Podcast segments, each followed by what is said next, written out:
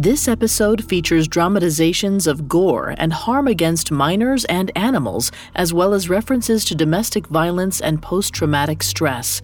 Listener discretion is advised, especially for listeners under 13. Please note, the story you're about to hear is not a direct retelling of any single depiction of Hercules and the Stymphalian birds. Today's episode combines elements from a number of Greek legends and stories for dramatic effect.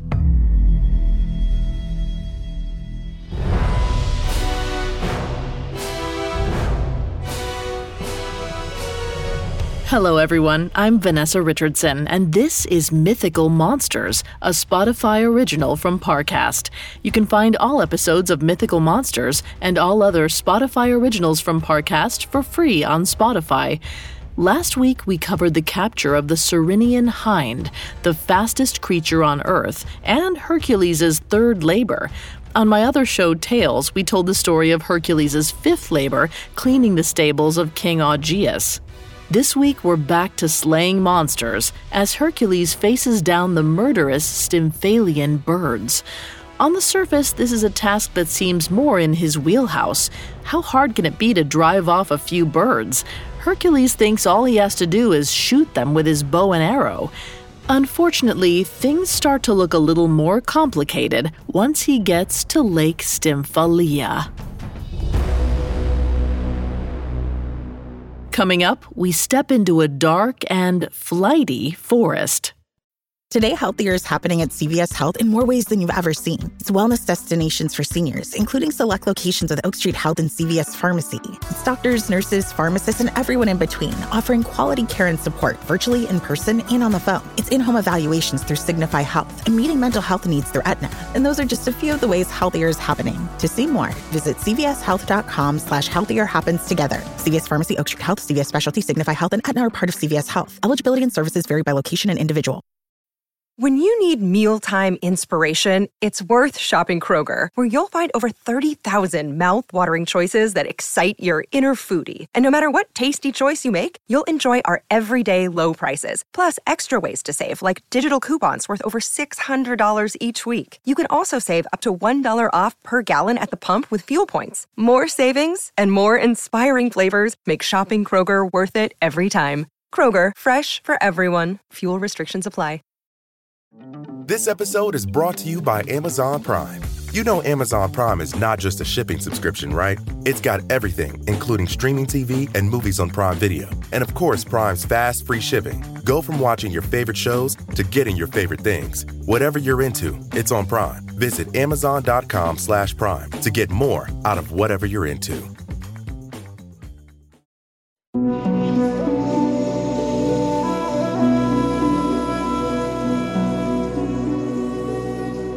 While the Nemean lion and Lernaean hydra were monsters raised by Hera, most legends say the Stymphalian birds were brought up by a different god, Ares.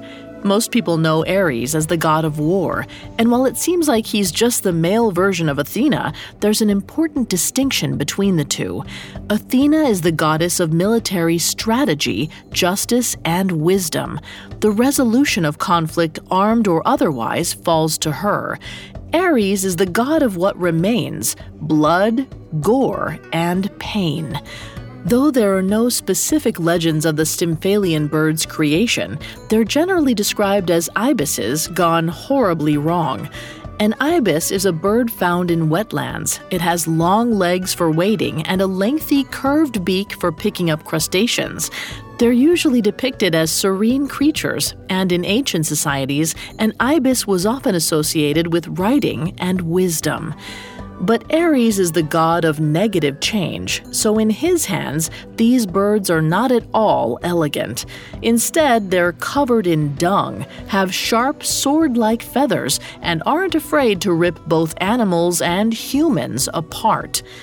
Somewhere along the line, Ares's birds came to roost on the shore of Lake Stymphalia in the northeastern part of Peloponnese. The small ancient village of Stymphalis sits on its north end, perfectly positioned to be raided by the Stymphalian birds time and time again.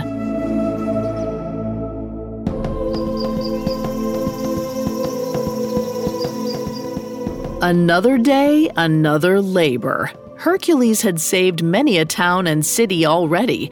No monster could stand against him. News of his accomplishments was spreading fast through Greece, and people were starting to recognize him. They knew him as the man with the pelt of a lion around his shoulders, a hero.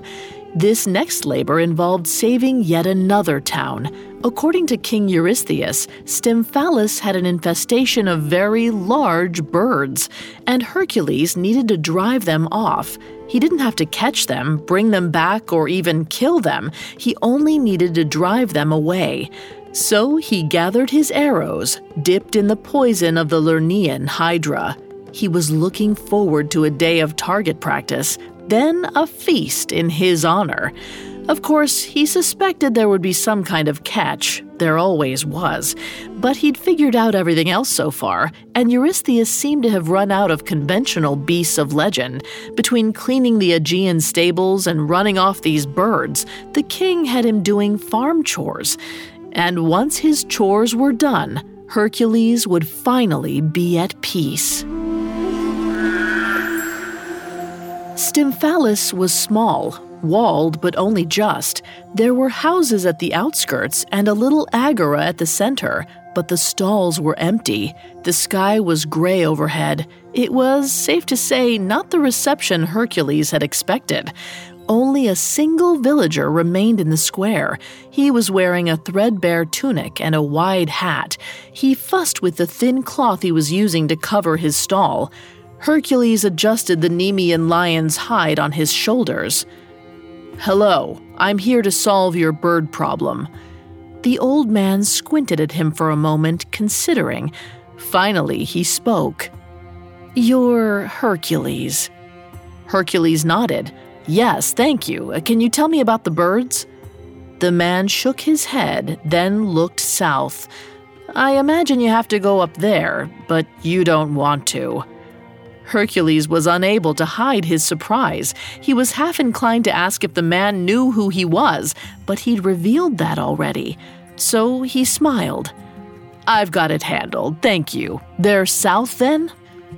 The man's eyes went far away.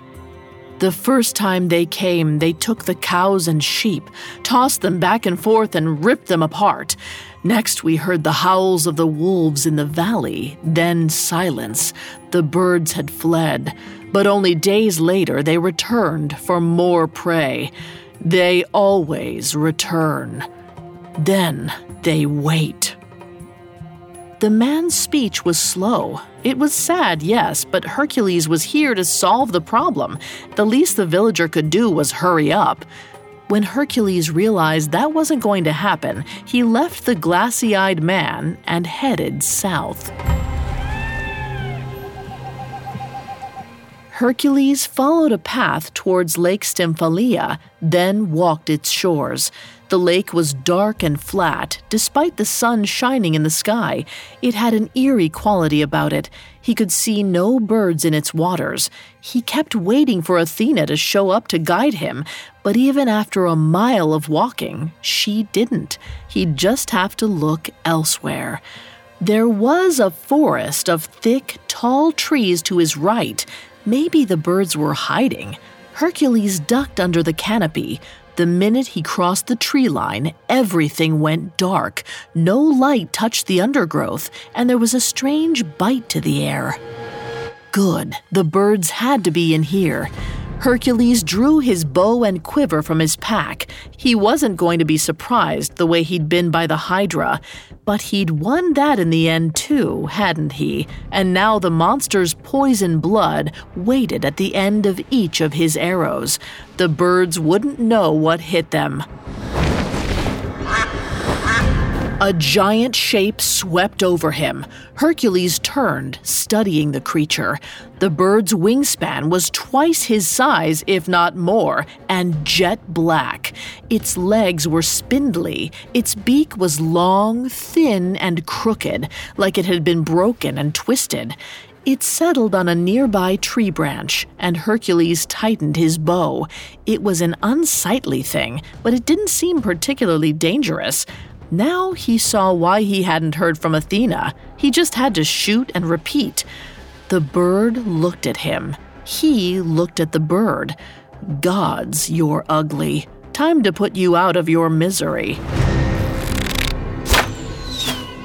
Hercules drew the bowstring to its full length. He fired a little ahead of the beast, anticipating that it would flee, but instead, the bird dove for him, talons outstretched. Hercules dove to the ground, then rolled under a thicket. The bird flew after him. When it realized it couldn't reach him through the plants, it screeched and turned upwards. The bird settled in another tree and folded its feathers in on itself in a strange, methodical way. It stared straight at Hercules. Right in my line of sight, Hercules said, staring back. He drew his bow again, pulling back as far as he could for more power. The bird made a strange cawing noise, somewhere between a call and a screech. Then one caw became two. There was another bird in the tree beside the first, its wings tucked up in the same strange way. It rustled ever so slightly. From where he was standing, its feathers looked almost metallic, like a suit of armor. Then Hercules heard another screech. There was a third bird in the same tree on the branch above. They were all so large and must have been heavy. He was surprised that they hadn't knocked off any leaves or branches. The floor of the forest was strangely clean. He looked up again, suddenly realizing that the trees themselves were almost black and moving. Hercules' jaw fell open. It hadn't been the trees blocking out the light, it was the birds on the trees. The poplars were covered in beasts. Every spare inch was occupied by a large, mutated ibis. There were hundreds, maybe thousands, and he was supposed to fend off every single one of them. Coming up, the birds use a very dangerous weapon. Once upon a time, I thought I met Mr. Right. The only problem, he was a huge liar. You were going out of your mind because you couldn't figure it out. I'm Abby Ellin. Join me as I tell the story of one con man who entangled his lovers, friends, coworkers, family, and me in an identity fraud scheme that stretched all the way to the Pentagon. Season 2 of Imposters the Commander, a Spotify original from Parcast, premieres Monday, September 13th. Follow and listen exclusively on Spotify. This episode is brought to you by Anytime Fitness. Forget dark alleys and cemeteries. For some, the gym is the scariest place of all, but it doesn't have to be. With a personalized plan and expert coaching, Anytime Fitness can help make the gym less frightening. Get more for your gym membership than machines. Get personalized support anytime, anywhere. Visit AnytimeFitness.com to try it for free today. Terms, conditions, and restrictions apply. See website for details. Now back to the story.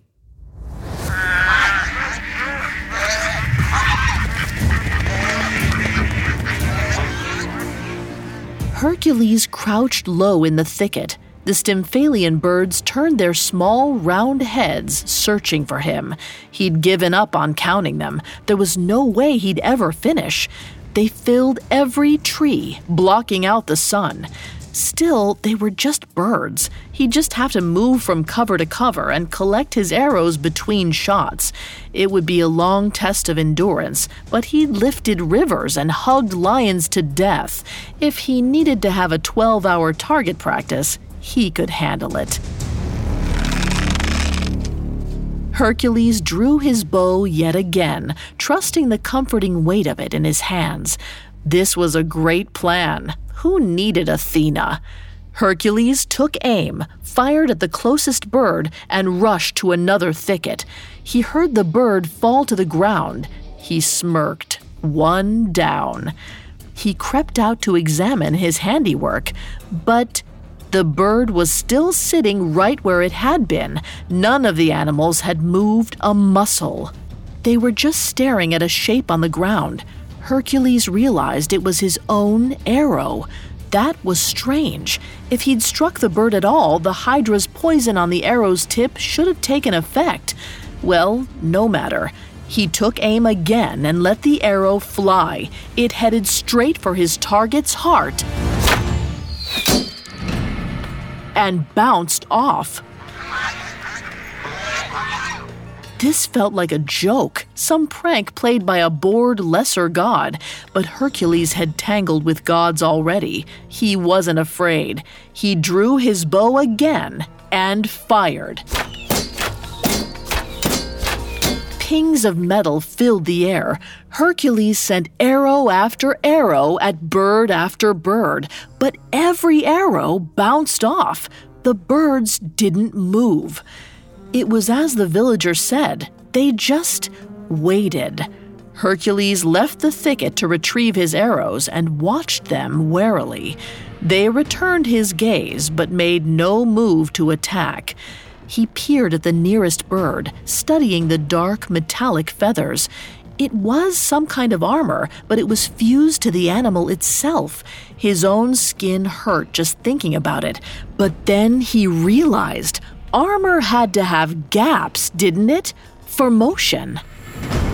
He squinted in the darkness to examine the closest creature. Everything did have a metallic sheen its feathers, its beak, its talons.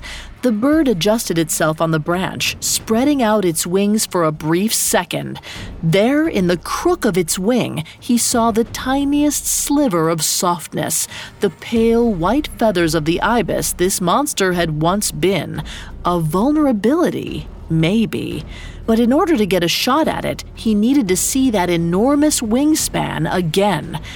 The birds were all around him now, eyes fixed on his position. He braced his senses for any sign. Then he heard it.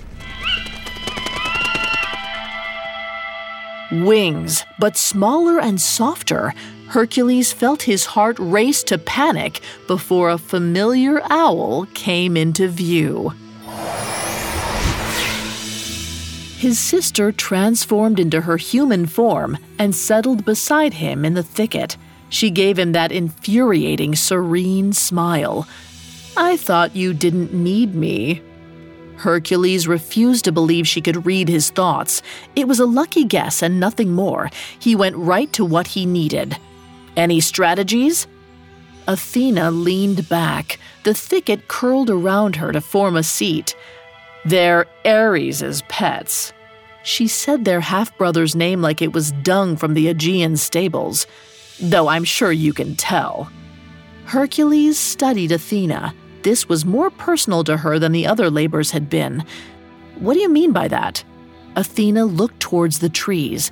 Ah, they're just so ugly and cumbersome and inelegant. At least Hera had some imagination. Hercules assumed she was referring to the Hydra and the Nemean lion. He didn't like the idea of calling two creatures that nearly ate his face imaginative, but he also didn't want to upset Athena. He needed her, so he listened. Ares is abrasive and secretive. He has absolutely nothing to do with my domain of wisdom. If he had any sort of brain, he would know that there was no reason to torture those birds. And I imagine he bullied poor Hephaestus into making their iron feathers. But you saw the gap in their wings. Just shoot them. There was a lot to unpack there. The rivalry between the two gods of war was potent, but that wasn't his problem. His problem was the birds. They're too fast for me in their large numbers. I need some way to get them out of the trees, but not attacking me. Athena sighed. So you need some sort of tool to disorient them. Perhaps you might find it in the village? Hercules glanced out of the thicket again. The birds still surrounded him. He needed that magic tool now, but Athena would never just hand it over, no matter how much he begged. She spoke in riddles, valued cleverness, and expected him to handle things once she gave him some inspiration. Could she blame him, though, if he used his cleverness to acquire the tool from her? What if he convinced her to help without her knowing?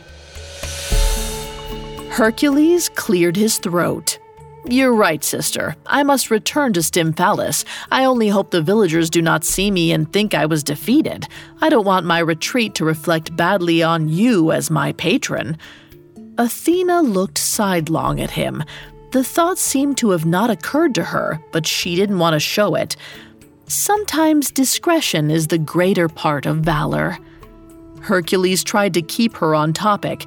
Yes, but is it valorous to run away from some inelegant everyday birds? You say they're easy to kill. It's my poor planning, my poor strategy to be unprepared. You're the goddess of strategy. I've failed you. Athena squinted at him as if trying to see into his mind. Hercules told himself to be blank and open, to find the soothing calm he felt when he was fighting monsters. No thoughts, no cleverness, just action. Athena squinted harder, then pulled away, frustrated. It might appear as if you failed me, yes, but if you hurry back, no one has to know. Hercules did his best to look stoic but regretful. I'll pray that that's the case, but Stymphalis is so far away. The villagers will talk. Of course, it doesn't matter. They're just villagers. I'm sure they'll be grateful once the job is done. They'll tell the exciting version of the story. No one will blame you. It's my mistake.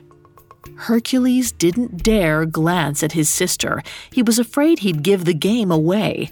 Athena's eyes were hard as she spoke. You're right. It is your mistake. Have fun. With a flutter of her wings, she disappeared from sight.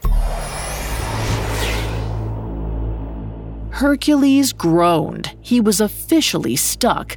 Going back to Stymphalis to find his mysterious bird interrupting tool would take significant time and lots of luck.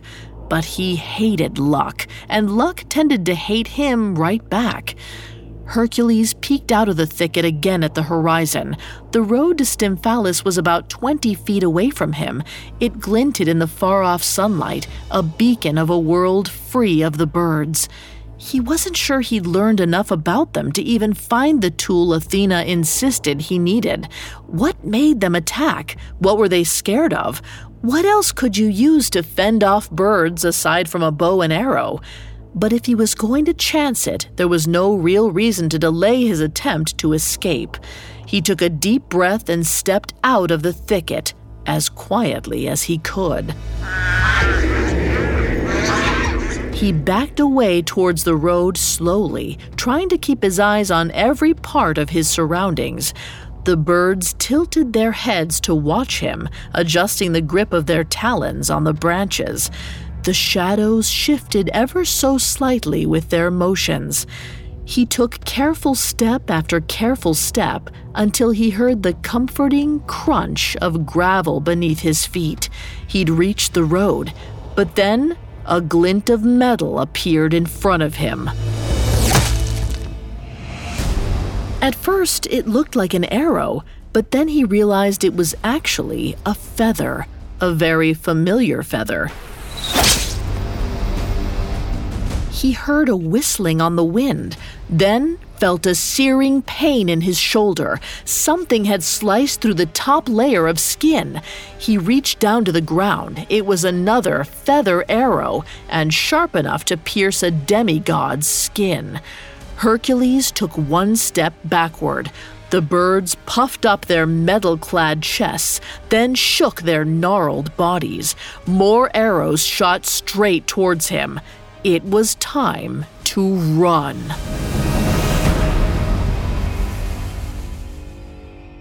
Coming up, Hercules fights the flock. This episode is brought to you by State Farm. You might say all kinds of stuff when things go wrong, but these are the words you really need to remember. Like a good neighbor, State Farm is there. They've got options to fit your unique insurance needs, meaning you can talk to your agent to choose the coverage you need, have coverage options to protect the things you value most File a claim right on the State Farm mobile app and even reach a real person when you need to talk to someone. Like a good neighbor, State Farm is there. This episode is brought to you by Amazon Prime. You know Amazon Prime is not just a shipping subscription, right? It's got everything, including streaming TV and movies on Prime Video. And of course, Prime's fast, free shipping. Go from watching your favorite shows to getting your favorite things. Whatever you're into, it's on Prime. Visit Amazon.com slash Prime to get more out of whatever you're into. Now back to the story.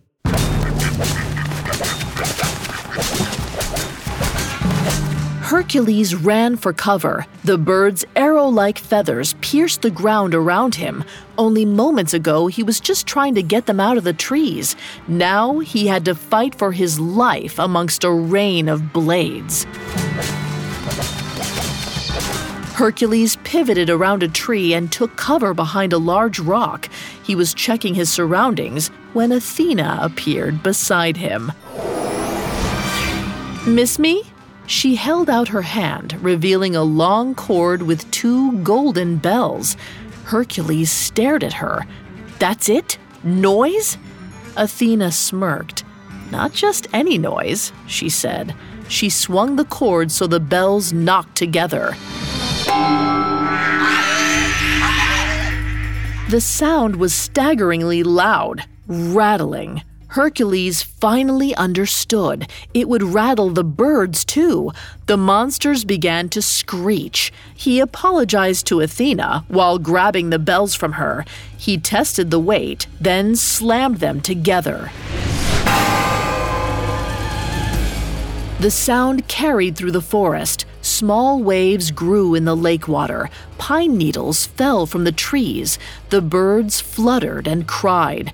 Hercules smirked. Here we go. He picked up his bow and looped the bells around his arm so they'd ring every time he drew an arrow. The next ring shook the birds from the trees. They were so disoriented they couldn't quite fly, only float. Hercules soon caught sight of the soft, white underbelly of one of the birds. He let his bolt fly. The arrow slammed into the side of the bird's torso, striking true. Blood seeped from the wound. The bird let out a terrible scream. Foam dripped from its mouth. Its skin dissolved until all that was left was bone. The Hydra poison was working. The animal plummeted to the ground. It was a horrible sight, but Hercules ignored it. He drew another arrow from his quiver, twisting his arm to hit the bells, then fired. Another arrow hit another bird's shoulder. It screeched and dived towards Hercules, talons first, as if making a last desperate attempt to defend itself but the acid ate away the beast's wings before it could reach him. It landed with a plop and slid at his feet. Hercules smiled and hit the bells again.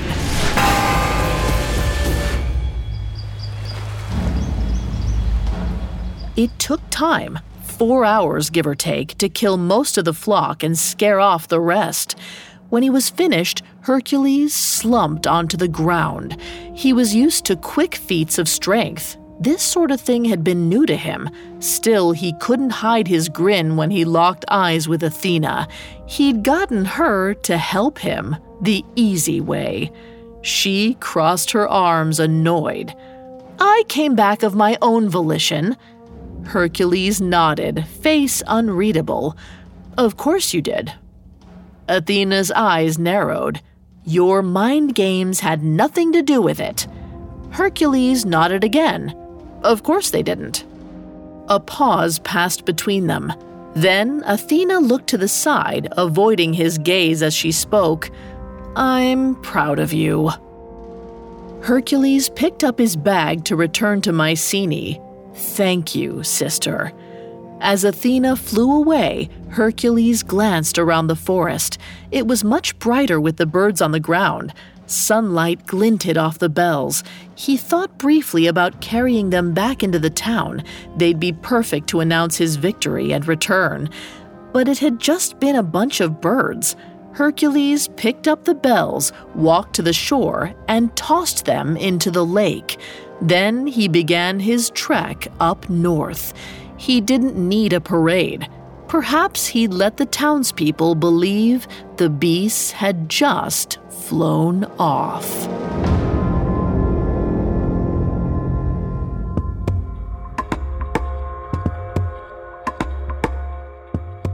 If not for Hercules' sixth labor, the town of Stymphalis might have been lost to history.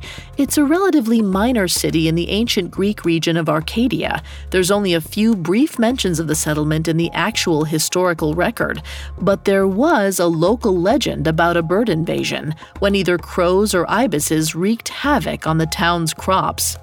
Some scholars believe this legend was the inspiration for Hercules' Stymphalian birds, and the town took pride in this association. The water birds appeared in poems, on pottery, and even on the local currency. Over time, the image evolved. Later European painters like Albrecht Dürer represented Hercules' targets as harpies or other strange creatures. But regardless of the imagery, one thing's for certain birds tend to travel in flocks. There are far more birds than there are heroes in this story, yet Hercules' sixth labor shows that the way to best a crowd isn't always skill or speed. In many cases, it's trickery. The birds are smart, they limit their risk and stay in the trees as much as they can. Their behavior is hard for Hercules to predict, so he has to be creative. But it's not just Hercules' cleverness that saves the day, it's also his siblings' talent for handicraft and metalworking. So this might be considered a story about the value of a well made accessory, and about the hero accepting that he doesn't always have to be the most important element in a story. Because without those bells, our Hercules might still be hiding beneath the trees of the lake, pinned down by a canopy of birds.